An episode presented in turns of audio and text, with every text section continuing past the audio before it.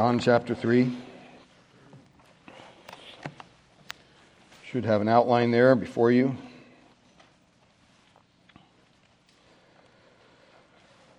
Find ourselves back in this wonderful portion of Scripture. I pray that you're enjoying this as much as I am. uh, it's, it's just a wonderful text to be able to, to teach and to learn and grow. And it speaks to my heart every week as I go over it and over it. Um, but this morning we're going to be looking once again at the first um, 10 verses here. And so I'd ask you to stand in honor of God's word. Uh, since you sat through the last song, you can stand. John chapter 3, beginning in verse 1. Now there was a man of the Pharisees named Nicodemus, a ruler of the Jews. This man came to Jesus by night and said to him, Rabbi, we know that you are a teacher who comes from God, for no one can do these signs that you do unless God is with him. And Jesus answered him, Truly, truly, I say to you, unless one is born again, he cannot see the kingdom of God. And Nicodemus said to him, How can a man be born when he is old? Can he enter a second time into his mother's womb and be born? And Jesus answered, Truly, truly, I say to you, unless one is born of water and the Spirit, he cannot enter the kingdom of God. That which is born of flesh is flesh, and that which is born of the Spirit is spirit. Do not marvel that I say to you, you must be born again. The wind blows where it wishes, and you hear its sound, but you do not know where it comes from or where it goes. So it is with everyone who is born of the Spirit. And Nicodemus said to him, How can these things be? And Jesus answered him, Are you the teacher of Israel? And yet do not understand these things. Would you join me in a word of prayer? Father, we pray that you would open our hearts and our minds afresh to this text as we continue in our look at the power of the transforming work of Christ in people's lives. We thank you in Jesus' name. Amen. Amen. You may be seated. Now remember, the overarching purpose of this gospel, I'm going to say it again, is found in John 20, 31, where he says, These things are written so that you may believe that Jesus is the Christ, the Son of God, and that by believing you may have what? Life in his name. Everything in this gospel, the gospel of John, is driven to prove that point the deity of Christ, that who Jesus said he was, he actually is. And one of the greatest lies, I believe, that Satan has fostered in the human race today is really the hope that somehow your religion will save you, that your self performance will give you a proper standing before a holy God. It doesn't matter whether it's Buddhism, Islam, Hinduism, Judaism, whatever, Christianity even. Okay? There have been millions and millions of people who have mistakenly thought that somehow their obedience to their religion would earn them eternal life, would somehow earn them a place in the kingdom of God. And the four Gospels make it very clear that that's not going to happen. Um, it's probably the most difficult group of people to reach are those of who are in religion. It's easier to just read a down and out sinner, uh, reach them, than it is to reach someone who thinks they're religious. But it was a religious crowd, I just want to remind you of this, that opposed Jesus. It was a religious crowd of Jesus' day that eventually crucified him, put him on the cross. They were blind to their own sins, they had self righteousness. And Jesus said he didn't come for such like that. He came for the, those who were sick, those who needed a physician. He's saying basically that religion can't save you. Religion will not get you into the kingdom of God because he uses this illustration of the new birth, of being born again. And he says very clearly that birth is something that happens to us, um, not by us. We didn't participate in our own physical birth, nor do we participate in our own spiritual birth. No one gives us himself or herself, no one can give themselves physical life. You can't just you know, when you're not born yet, say, I want to be born, and you're born. It doesn't happen that way. And the same thing goes with spiritual lives. No one can just wish themselves to have spiritual life. That's the whole point. That's why he's talking to Nicodemus, who, as we've seen, is a very religious man. And we've seen the need for the, the rebirth, the spiritual birth, in verses 1 to 3. And we talked about how it's a solely a sovereign work of God in the human heart. We know that basically as as this regeneration work that God does. And we saw last week the approach of Nicodemus in verses 1 and 2, and we said that he's, his religious background was of a, the Pharisees. He was a Pharisee, and we talked about that in depth. His political position was he was a ruler of the Jews, part of the Sanhedrin. And then we looked at his personal problem because he came, it says in verse 2, to Jesus by night. And we talked extensively about why he did that. Um, I think it was because he was afraid of the Jews, afraid of his cohorts, even though he was the leader. If they found out he was talking with this new teacher who was more popular than them, he would be in a lot of trouble. And so he came to Jesus by night. Wherever we see Nicodemus coming to Jesus, it was night. And it doesn't matter, beloved, whether you come to Jesus at night or in the morning or whenever. And it doesn't matter where you come to Jesus. The Bible says if you draw near to God, what? He will draw near to you.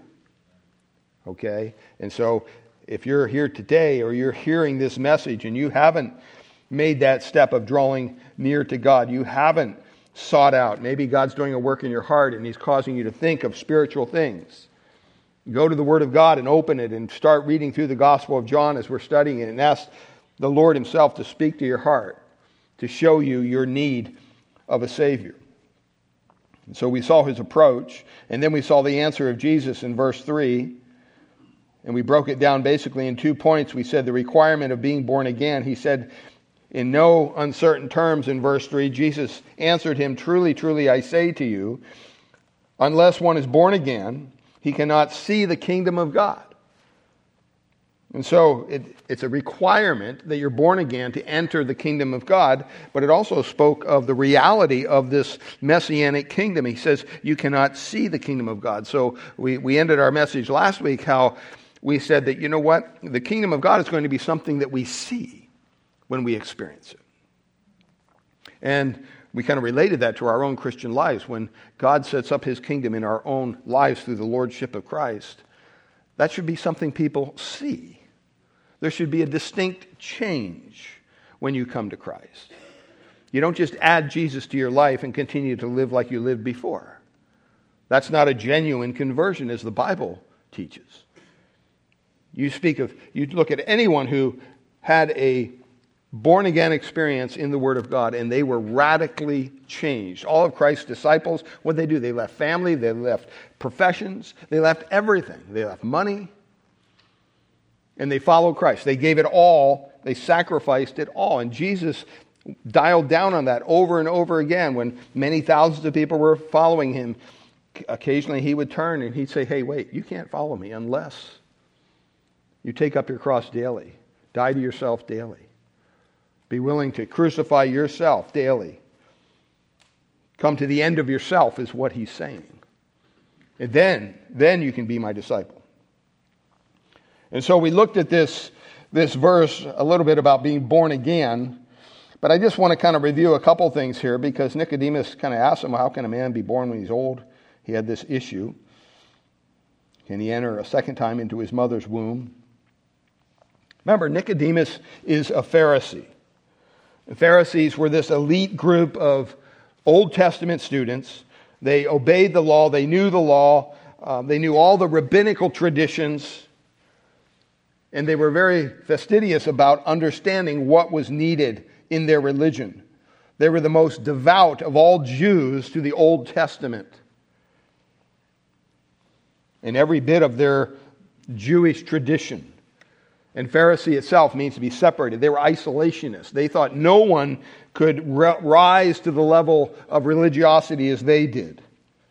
They didn't want anything to do with the common people. In fact, later in the Gospel of John, you're going to find out that they, they basically looked at the whole population that was not part of their population being Pharisees, and they said they're all accursed. They were very strict. Um, they didn't see themselves in some kind of role to minister to these people, to help these people along. They simply isolated themselves from those people. They were really arch hypocrites, you could say. Jesus even called them whitewashed tombs, pointing out that, oh, on the outside you look good, but you're basically full of dead men's bones on the inside. He pointed his finger at them and said, You know what? You pretend to be religious. You pretend to lead people to heaven. You say you know the way. Actually, Jesus said you're creating sons of hell. You're not leading people to heaven, you're leading them to hell. They multiplied sons of hell everywhere they went. Why? Because they themselves were sons of hell. They were not saved. And Nicodemus was one of these people. He would have been like the Apostle Paul when he was giving his own testimony. That would have been a, a, a Pharisee. Paul says in Philippians that he was zealous for the law. He was blameless before the law, that he kept every tradition, that he marched to the step of the Pharisees and the Pharisees alone. Every little, small, minute detail, even down to tithing these little tiny herbs they would put in their tea. They were very crazy about the religion, you could say. But they were hypocrites, big hypocrites. And in Luke 18, we looked at how he described uh, the one of the, the Pharisees. In Luke 18, he describes this imaginary Pharisee that he goes into the temple and he prays. And we talked about this. I thank God that I'm not like these other men. Can you imagine if you heard somebody pray like that in a prayer circle? Lord, I'm just so thankful I'm not like everyone else who's here. I'm far above them. I mean, you would probably open up your eyes and go, Who are you? Who do you think you are? Right? I mean, you probably get up and walk out. That's what this Pharisee did. That's a Pharisee. That's Nicodemus.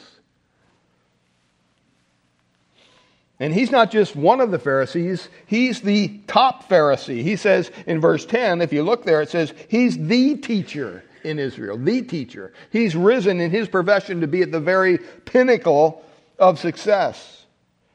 The Pharisees were teachers, but he says he's the teacher in Israel. He's the most illustrious, the most notable, the most master of teachers. He's a member of the Sanhedrin, according to chapter. Uh, in other areas of the Bible, it says that he's a member of the Sanhedrin. He's part of that Jewish council of 70 elite Pharisees who led, kind of like you can think of it as the Supreme Court of Israel. This is not a uninformed individual. He's very smart. He's intelligent. He's an Old Testament expert. He's bright. He's successful.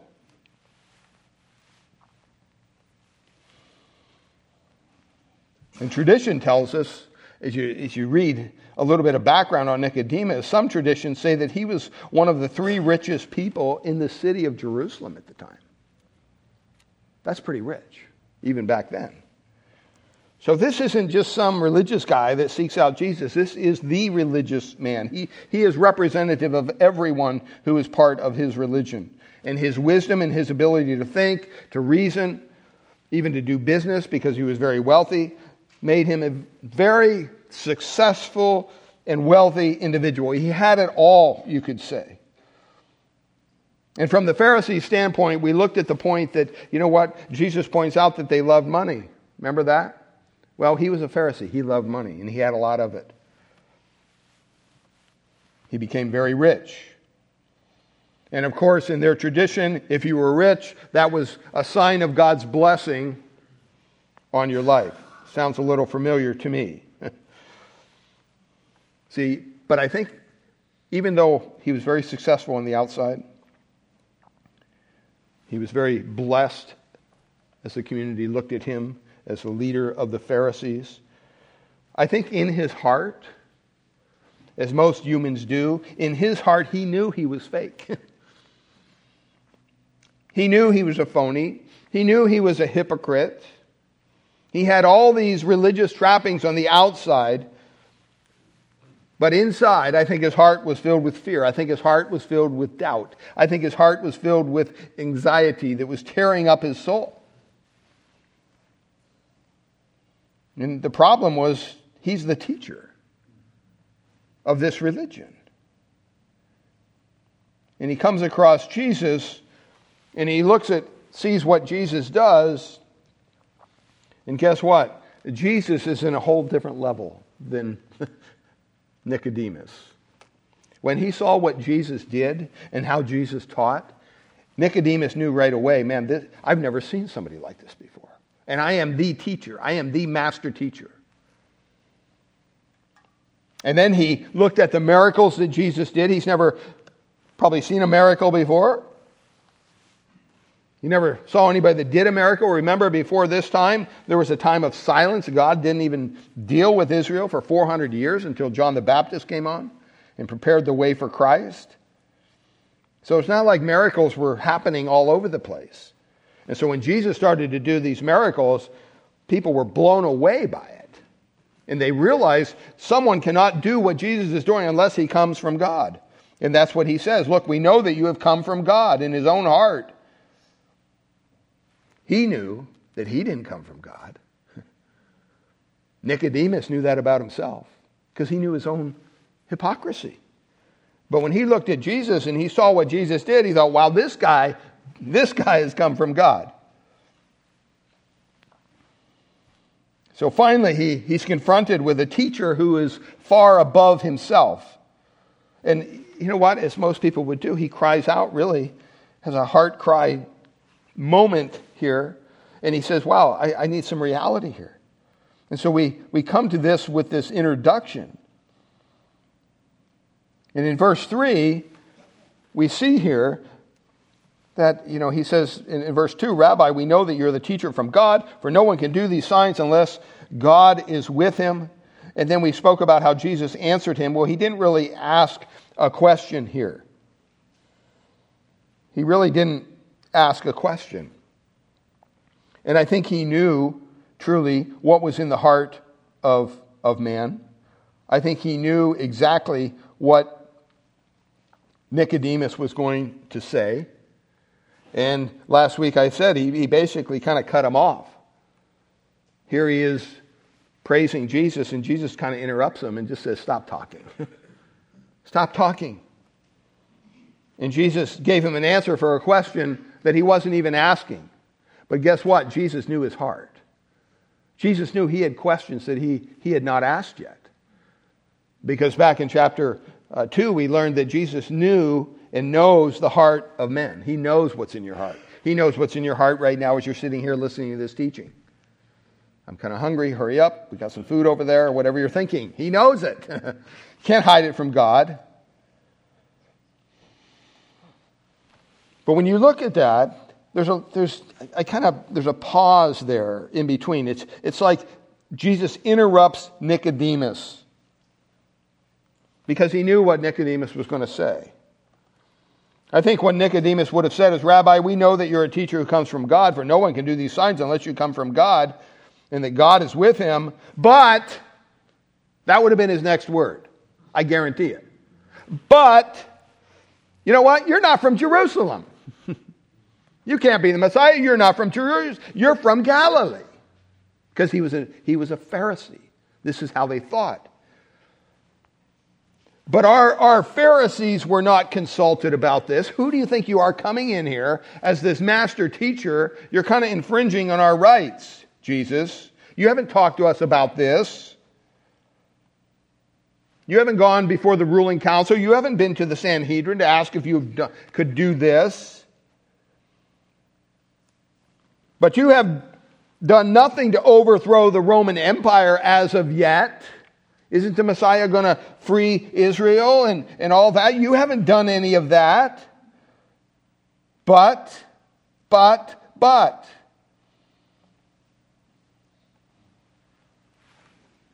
But you are deceiving the people.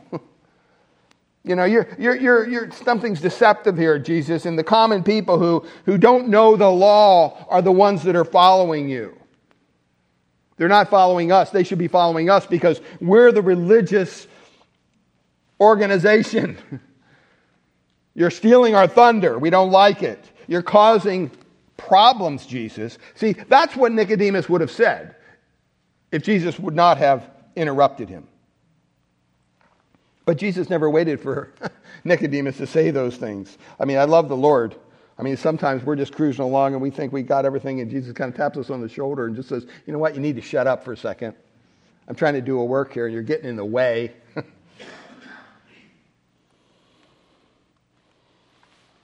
I got to tell you something, Nicodemus. You have to understand this. You've got to be born again. This is what he says Truly, truly, I say to you, unless one is born again, he cannot see, cannot experience the kingdom of God. Now, look at verse 4. This is kind of where we left off last week. Nicodemus says to, to Jesus, here we, we see this concern. He has this, this problem of, of age. Look at what he says in verse 4. Nicodemus said to him, How can a man be born when he is old? Now remember, Nicodemus isn't some idiot. He's a very well taught, he knew exactly what Jesus was telling, I believe, was saying to him. Nicodemus said to him, How can a man be born when he is old? Can he enter a second time into his mother's womb and be born? So he has the problem of age and the problem of birth. And when you, when you stop and you, you think about that, that is, that is an issue for a lot of people. And so he, he tells Nicodemus here, you know what? You need to be born again. You can't do this on your own. You're not going to get your foot in the door of the kingdom of God until you're born again.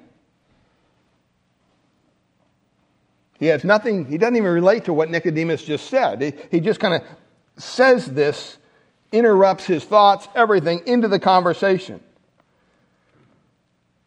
The reason Jesus said that is because he knew Nicodemus's concern. He knew the worry that was in Nicodemus's heart.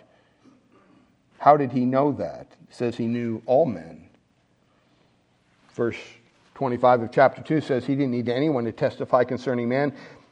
He himself knew what was in man, he knew the situation. So, what's he doing? He's illustrating his omniscience. He's illustrating the fact that he knew everything. He knew their thoughts, he knew their longings, he knew their desires, just like he knows ours. What's the desire in your heart? What are your longings? Here is this loyal religionist, this Pharisee who really rose to the apex of his success. He's the legalist of the legalists. He's reached the apex of Judaism and he's not in the kingdom. In other words, it hasn't worked. And he realizes that. And he knows it and his heart is full of fear, I believe. He has no peace. He has no joy. He couldn't. He has no sense of assurance. He has no sense of forgiveness. And in his heart, maybe not on the outside, but in his heart, he's crying out, What do I do? What more do I have to do? Or what do I have to stop? Where am I sinning? What do I have to stop doing? Why does he think that way? Because all as he knows is a due system. All he knows is a work system. That's what he was raised in. That's what he has studied. And our Lord boldly says to him, Nobody enters the kingdom who's not born again. Which is telling Nicodemus, you know what, pal? You have to go all the way back again. You got to start all over. Because everything you've done up to this point means apt absolutely nothing. Think about that.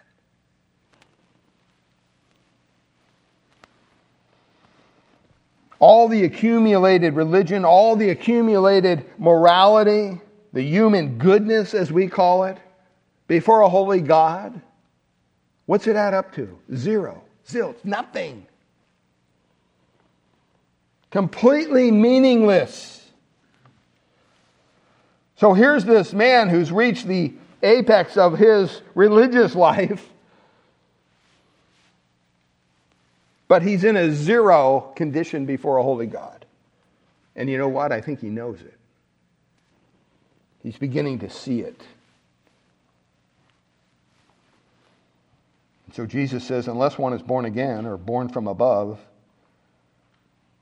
he cannot see or enter or participate in the kingdom of God. And I think born again is a good rendering because of, of the simple reason that that's how Nicodemus responded. He said, What do you mean born from above? You got to go up in the clouds? No. He said, No. How can you go come out of a mother's womb again? Right? He, he understood what Jesus was saying. He clearly understood that. That's regeneration. See, the problem with us so many times is we think that we're, we got a little bit of goodness in us. And so we just have to fix that. And if we fix that, somehow God will like us.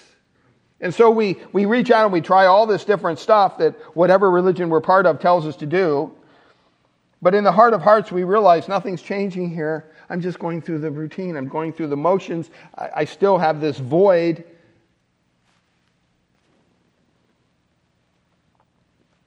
And Jesus says, You need to be born again. You need to be regenerated. You need to have a new nature, a new life. You're so bad off, folks, we need to recreate you. I can't fix this.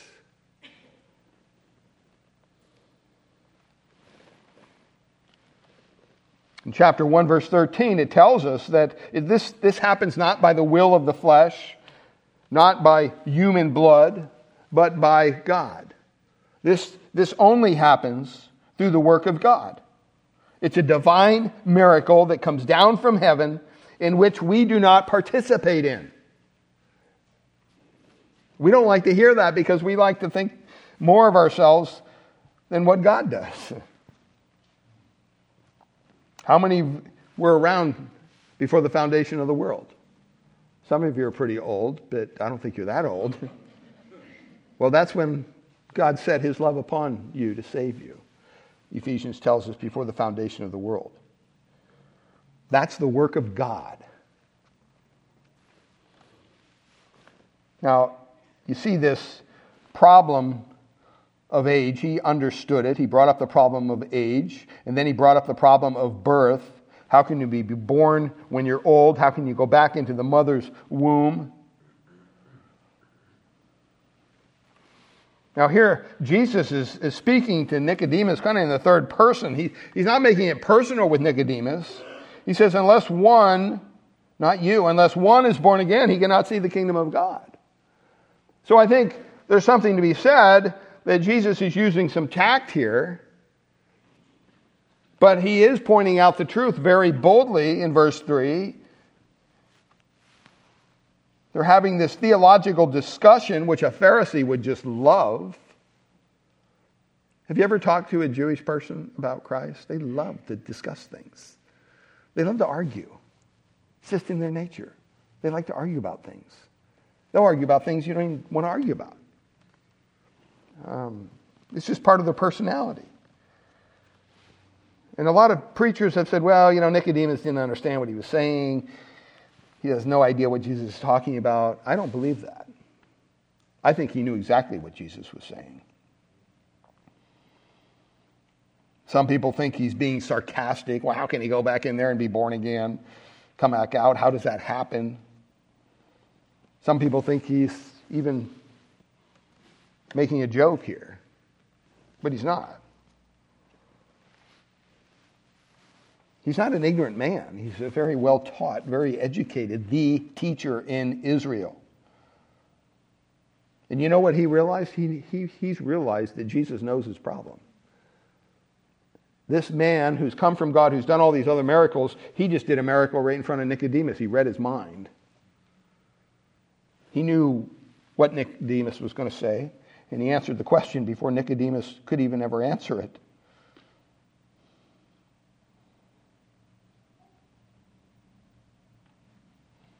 You know, he doesn't say to Jesus, Why did you bring this up? What are you talking about, Jesus? I was trying to go to say something. He doesn't say that. Why are you talking to me about the kingdom? I didn't ask anything about that. Why are you talking to me about all this? Nicodemus doesn't do that because he understands he was going to ask it. And, and, and, and the Lord read his mind.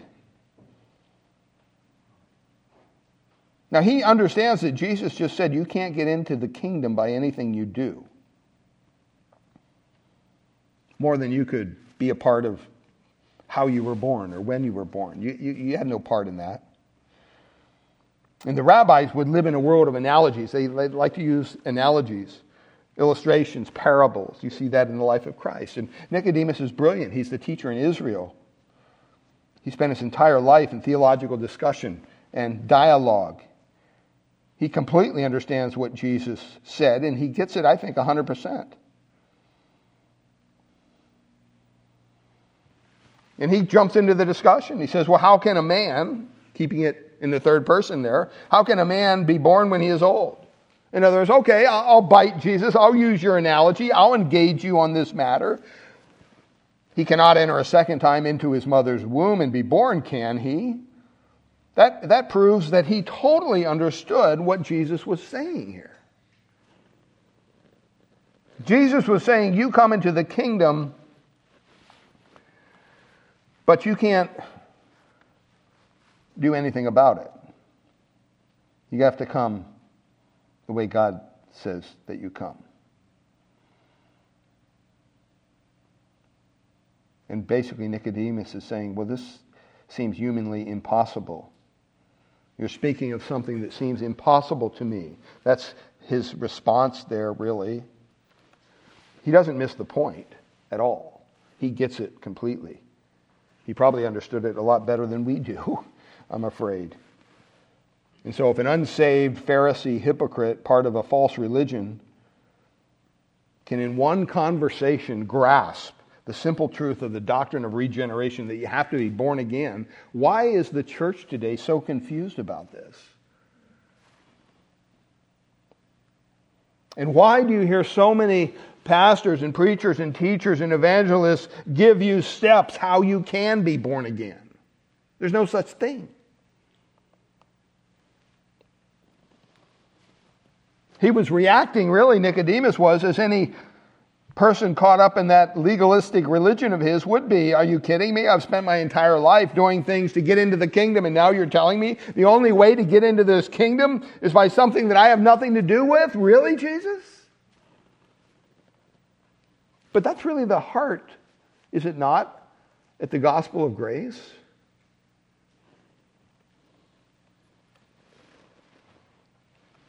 He's saying, All I've ever known is that you earn it. You achieve it by religion, by ceremony, by, by ritual, by morality, by being a good person, quote. And that's why Jesus says to their he says, truly, truly, or verily, verily, depending on what version you have. He's basically saying, hey, listen up, because you are, you are being deceived, Nicodemus. You've been caught up in this lie of the enemy, lie of Satan, that somehow you can earn your salvation. Do you understand people believe this today? They think somehow by going to church or being baptized or taking communion or going to confession or whatever it might be, saying the rosary, you can go on and on and on.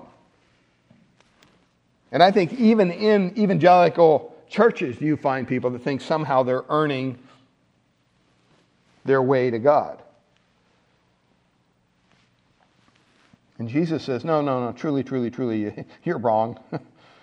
I'm, I'm telling you the truth, Nicodemus. Truly, I'm saying this to you. And this is the first time, I have no doubt, this is the first time he's ever heard this in his entire life.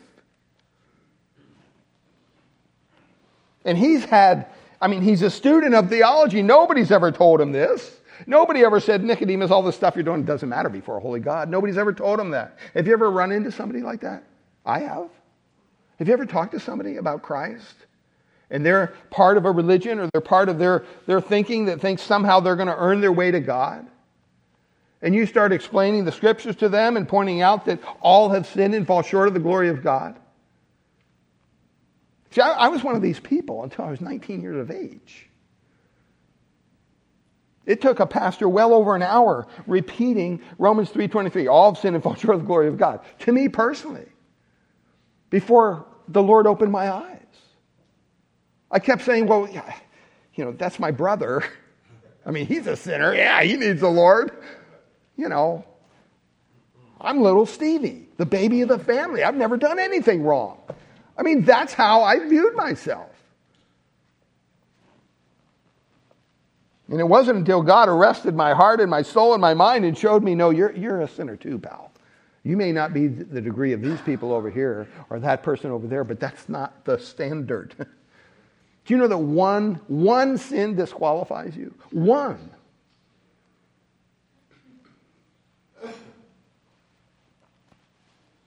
Nicodemus is hearing this for the first time, and he is absolutely blown away.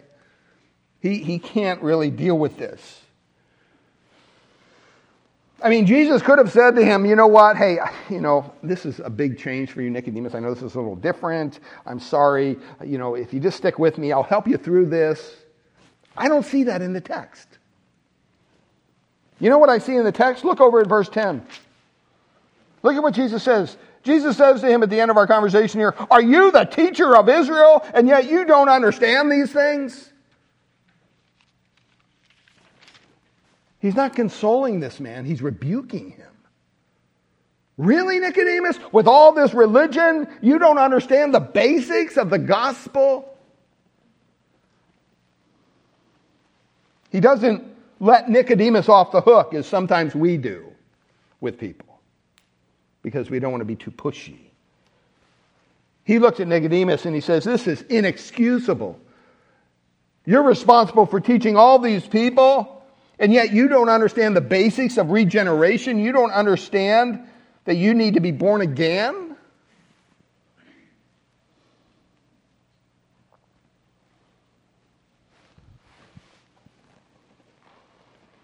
So he says, How can this happen?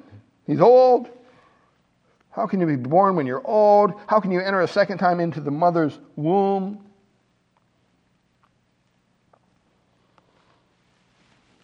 But look at this condition that Jesus lays out for him in verse 5.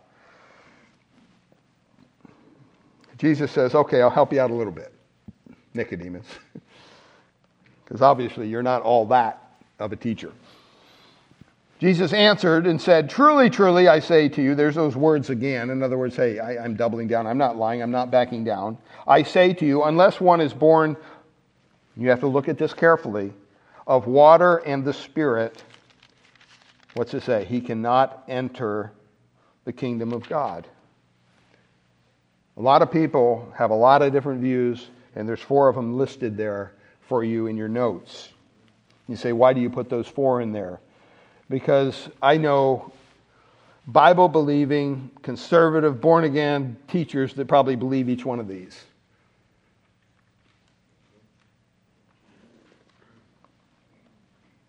I'm not saying they're all right.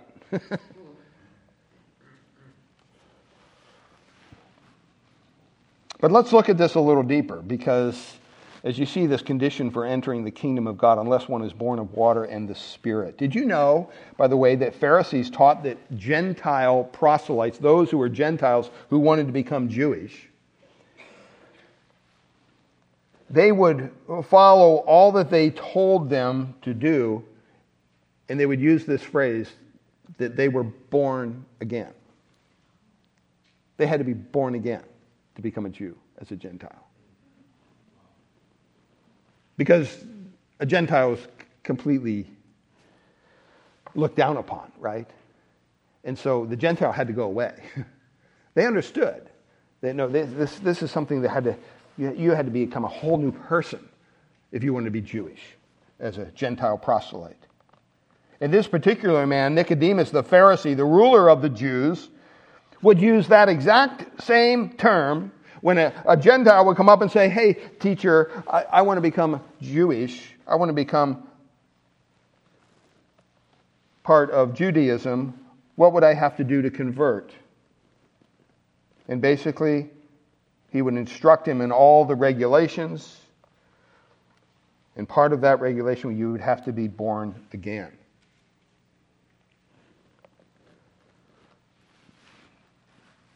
The, the Jews would, the, the leaders, the Pharisees, would just load these people down with all kinds of regulations. You have to do this, you have to do that. And that's why a lot of the Gentiles complained about the Jewish leaders, because they made it almost impossible for them to do anything of the sort. Because remember, they view themselves as separated from everybody, and you know, you're never going to rise to this occasion, but hey, if you want to be Jewish, okay, here's what you got to do. And they just piled on the regulations. It's like if you wanted to join another religion today, you know, and they, they gave you handbook after handbook of rules and regulations you had to follow. Eventually, you'd probably say, you know, forget this. That was their goal. they weren't looking for Gentile proselytes, they didn't want that. But he would use that exact same term to a Gentile proselyte who would be converting to Judaism.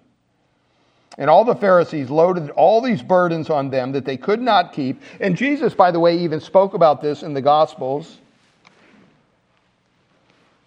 says he laid, they laid on men such heavy matters that they could not even follow them, that they were becoming discouraged. And that's when Jesus told them, you know what? You're not helping people get in the kingdom of God. You're helping, you're, you're keeping people from the kingdom of God by adding all these rules and regulations and, and traditions and commandments. I mean, how, how fascinating that Jesus would say to him, you know, oh, you know what, Nicodemus? Uh, you can't do anything. You have to be born again. And Nicodemus is out there saying, no, no, no. If you want to become part of you, you've got to follow all 621 commands of the Torah, and, and uh, you have to follow a thousand commands that we made up in our own traditions. You have to do all this. And Jesus says, nope, nothing. Doesn't bring up any of that. What you have to do is be born again. And he'd probably immediately be confused because that is the term that they used of Gentile proselytes who would do all of it except your righteousness exceeds what's the scripture say that of the scribes and the Pharisees who cannot enter the kingdom of God. So he's taking a very familiar term, really, to Nicodemus, and now he's, he's deepening his understanding of it. Well, what does he say? Look at this, this condition for entering the kingdom of God. Most assuredly, he answers, there's no question about this. And you, you notice here that it's, it's hard when we see this because, once again, Christ isn't really, he's not answering a, answering a, a question that Nicodemus asked, but he knew exactly what, what the Lord, what, what Nicodemus was thinking, and Jesus wanted to answer him. And so he just basically says, You have to be born again. In verse 5, he says, Born of the water and the Spirit.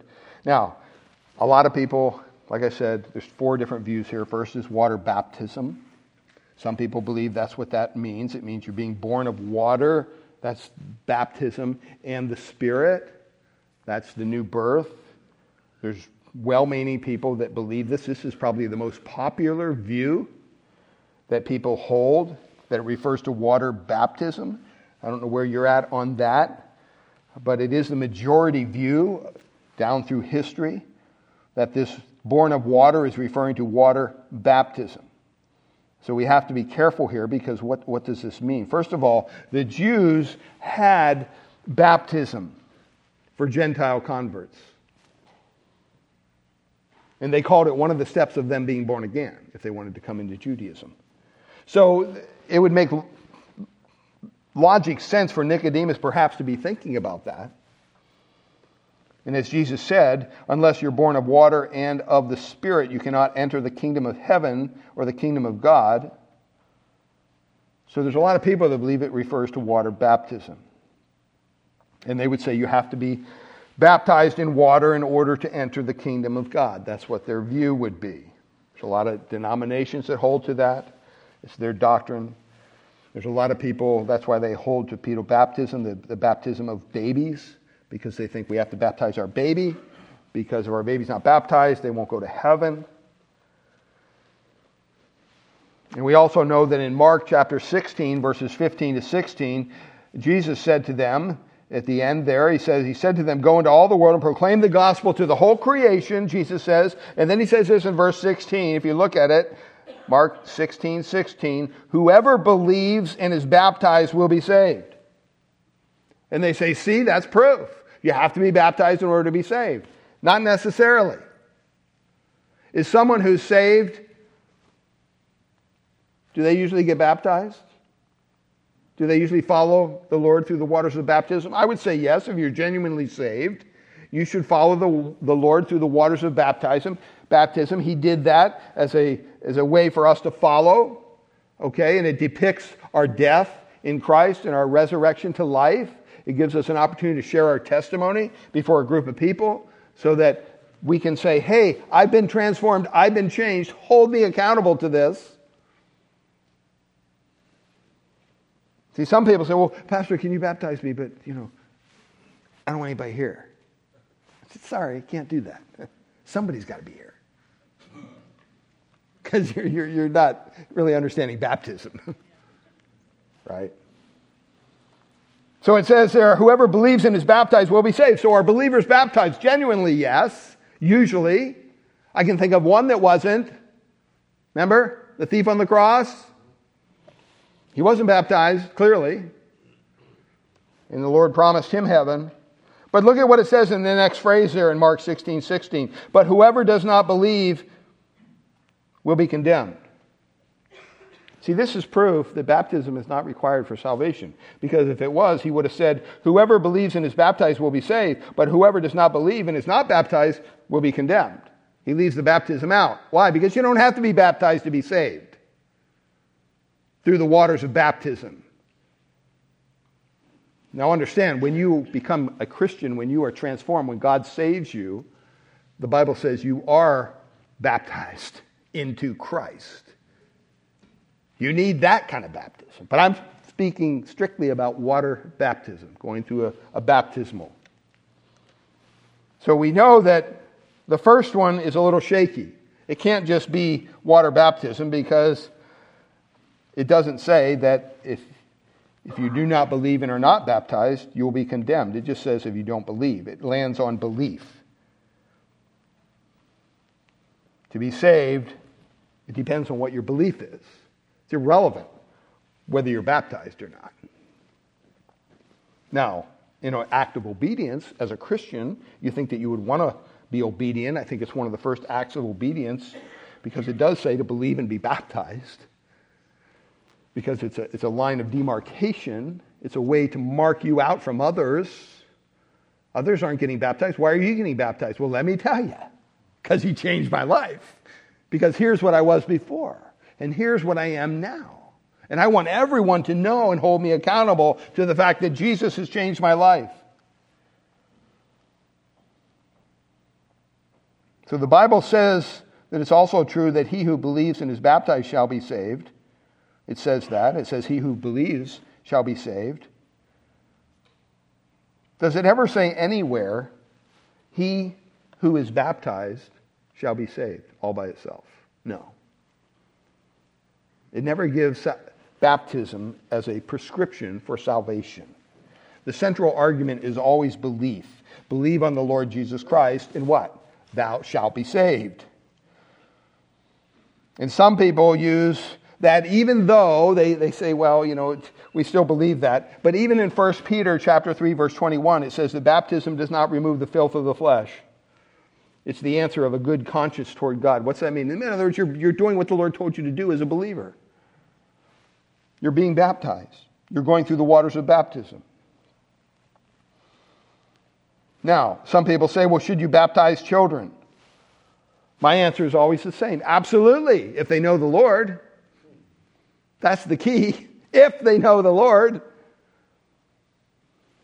Well, how do you know that? Well, they should be able to explain what it means to know the Lord. They should be able to explain the gospel to you. They should be able to explain why they want to get baptized. I've had families in our church come to us and, well, can, can you baptize little Johnny? You know, he, he, he thought it was cool that somebody went in that tub up there. He wants to get in the tub, you know. And I asked little Johnny, why do you want to get baptized? Because it looks fun. okay.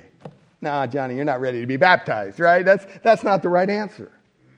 And I've had meetings with parents where the little Johnny's standing there and mom and dad are sitting there, and I ask little Johnny, and the parent starts answering the question. I'm like, hey, you just need to be quiet.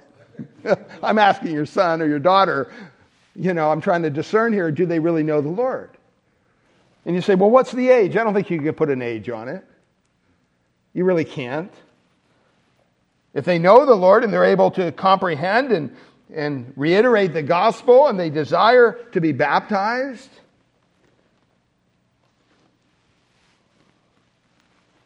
But if you don't understand the gospel, then you don't baptize them.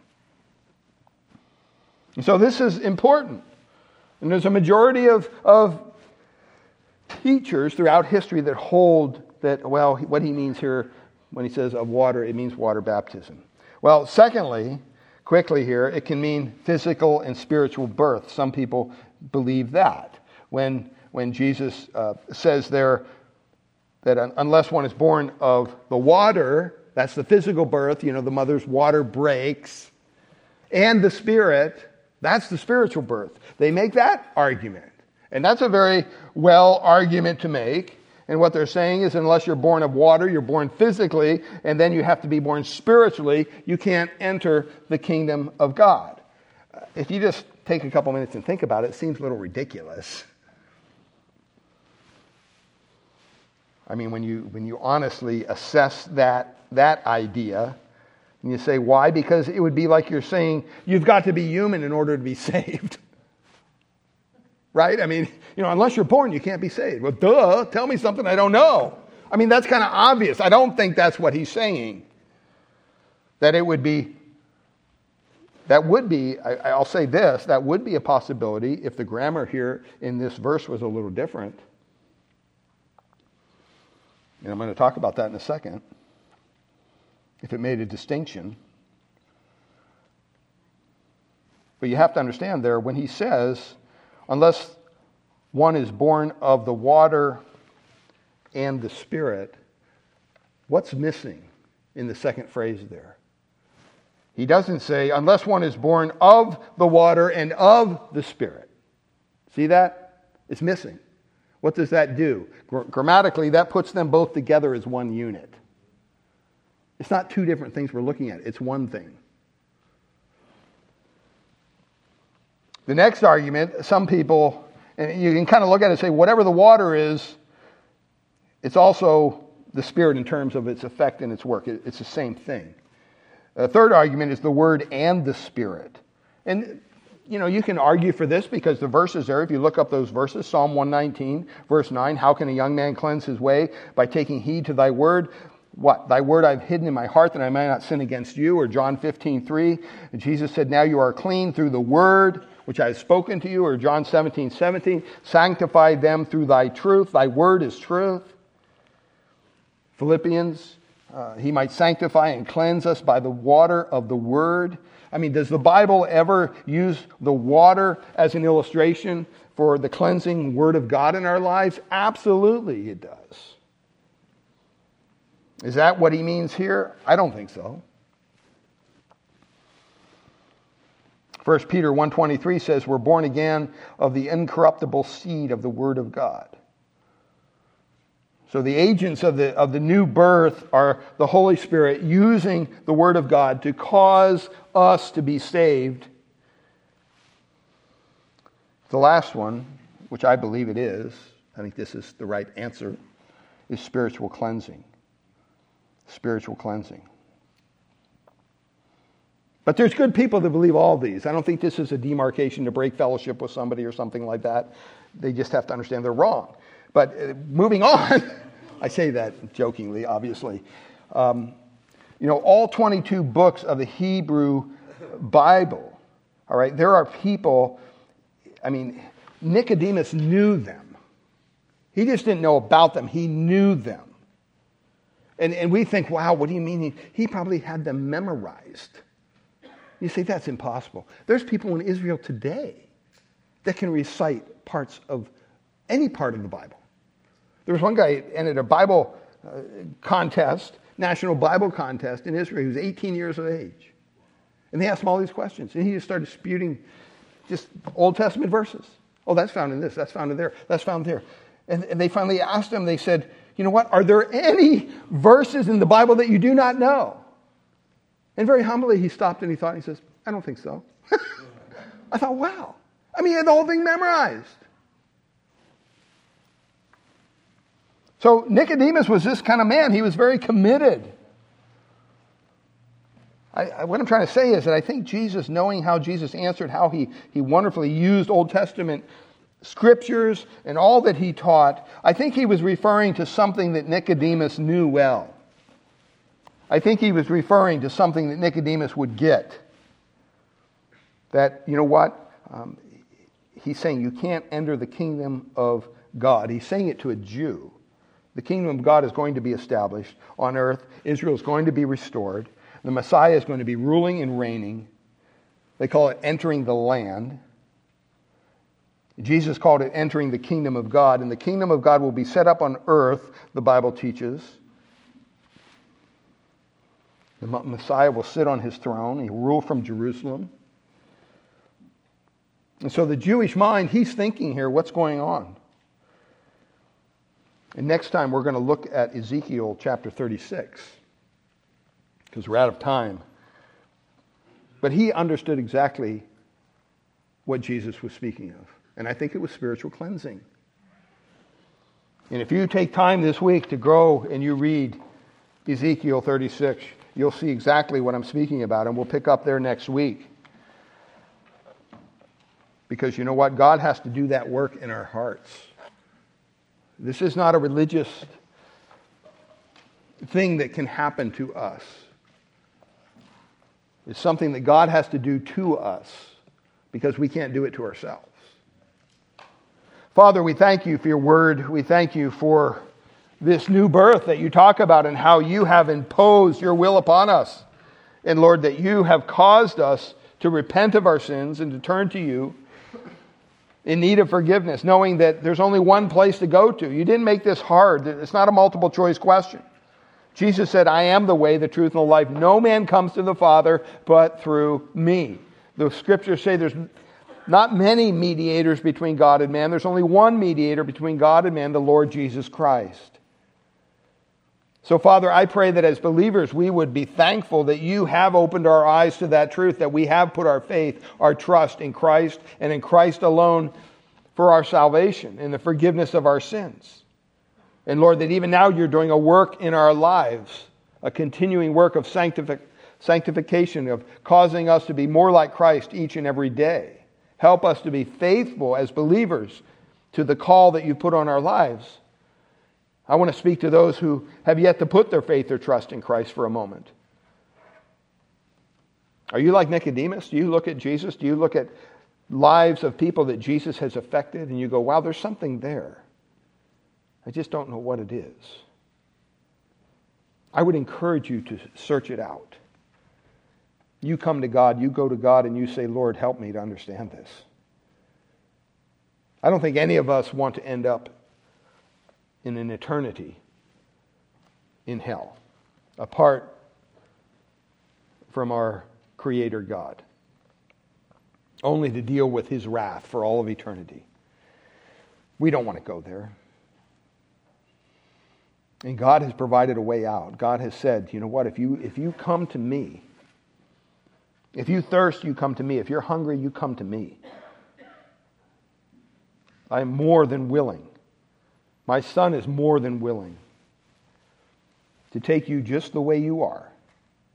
Come just as you are. No excuses, nothing in your hand. Nothing in my hand I bring. Only to the cross I cling. That's the mentality. You have to give up on your religion. You have to give up on your self worth. You have to give up on your self esteem. You have to come to the end of yourselves and realize the only answer is Christ. Christ and Christ alone. Look to Christ, my friend. Look to Christ. He will save you. He will cause this regeneration, this born again experience to happen to you when you search for it with all of your heart. Don't try to add Jesus to your life. That, that will not work. You have to give up your life and then come to Christ. And then He will make you a brand new person. And you will have joy unspeakable and full of glory for all of eternity. Father, we pray that you would just bless our time of fellowship across the way. And Lord, we do thank you for your grace and your mercy calling us to be your children. Lord, we know it's nothing we do, it's, it's what you've done for us. And we're, we're grateful for that. Pray, bless our food as well across the way in Jesus' name. Amen. One last thing, just very quickly. You can end the recording. But um, uh, Christy Jukovich, who's been part of our church for many years 20, 30 years probably um, she's come to a point in her life where she's ready to retire, which is a good thing. Uh, the sad news is she'll probably be moving closer to be with Jenna and uh, Nick over in the East Bay uh, probably in the next two to four months. And she's not here this morning because they're, they're out. Uh, uh, she's over there going to church with them, I think, and then they have a, an appointment with a realtor. But, you know, uh, she's at a point where she can retire, and uh, God bless her, right? And um, we just want to be praying for her and Jen and Nick as they look for this next step, if they, they acquire a house and, and, and deal with that and just a transition. Um, she asked me to share this with you because this is a hard decision for her. And she goes, I can't be there when you tell the people. Because if they turn around, I'll just, I'll be a mess. So uh, I told her, I said, well, I'll do it when you're gone that one Sunday. So um, be praying for her and be praying for Jenna and Nick. And let's just pray for her right now. Father, we come before you. We pray for Christy. Lord, we know that uh, sometimes you move people on for whatever reason. And Father, we, we pray that this is part of your will for her. And Lord, we thank you that she is able to uh, finally retire. I know she's worked a long, long time. And Lord, you've blessed her with the ability to do that. And part of that is kind of selling her house and moving out of this area. Uh, she'll still be close by across the bay, but I'm sure we'll see her from time to time. But we pray for this transition. I know it's a difficult one for her, and it would be a difficult one for our church as well. But Lord, we pray that you'll raise other other people up in her stead and, and uh, continue to serve you as she's been so faithful to do all these many years. And so we ask you to bless our sister in Jesus' name. Amen.